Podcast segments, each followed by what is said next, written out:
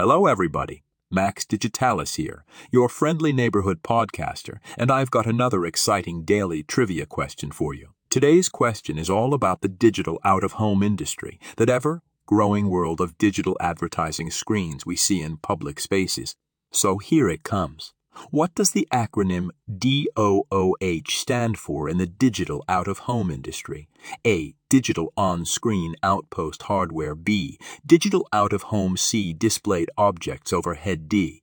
Digital out of home C. Displayed objects overhead D. Digitally operated outdoor holograms. The answer is D. Digital out of home.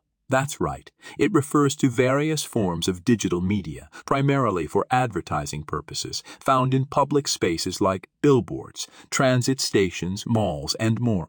Thank you, as always, for tuning in to our daily trivia, and a special shout out to our proud sponsor, American Television Media. Visit their website at Hoteps at a TV and check out their fantastic services at a 7 Eleven near you. Remember, folks, Stay curious, stay informed, and stay digital. This is Max Digitalis, signing off.